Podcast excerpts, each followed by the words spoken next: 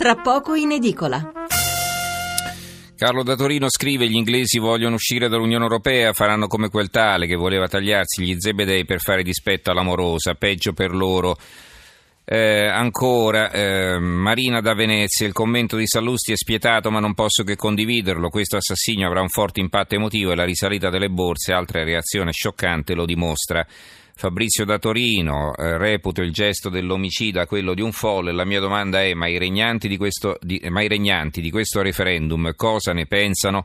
Sono stati molto prudenti e eh, la, la, casa regnante non è che si sia espressa apertamente, insomma, anche perché la battaglia politica è eh, molto accesa e quindi diciamo una loro presa di posizione eh, avrebbe compromesso no, l'aura di neutralità eh, appunto della casa regnante. Professor Corneli questa la, la, linea, anche se tra le, tra le, righe è stata letta una certa preferenza di, di Elisabetta per il Brexit ehm, ma comunque nulla di, di ufficiale e nulla di, nulla di, confermato. Comunque la Corona non ha responsabilità politica, eh, questo è, è, un fatto diciamo, di, di, Costituzione ormai assodato e quindi non può assolutamente interferire, deve soltanto ehm, registrare la volontà che viene espressa dal, dal Parlamento.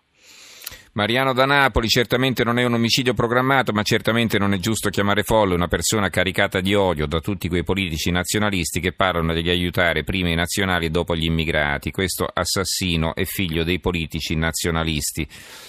Va bene, allora penso che possiamo arrivarci alle conclusioni col professor Corneli. Professore, eh, adesso eh, appunto ci sarà ancora una settimana di campagna elettorale che fra l'altro è stata sospesa, non è neanche ben chiaro se potrà riprendere è indubbio che insomma, eh, questo, questo, omicidio finirà per pesare sul risultato finale. Adesso bisogna capire un po' anche gli umori dell'elettorato. Eh, certo, eh, Dipende anche da quali fasce diciamo, di elettori in prevalenza si recheranno alle urne, perché da, dagli studi fin qui condotti eh, sembrava che, che i giovani più favorevoli al mantenimento del, Regno Unito nel, nell'Europa ehm, fossero ehm, eh, diciamo tendenzialmente assenteisti, eh, mentre insomma, i, tradi- i, tradizionalisti fossero più portati per, verso il Brexit, eh, persone così di, un, di, una, di, una, certa età. Ora, se, se cambia diciamo, la composizione sociologica del, dell'elettorato, e quindi se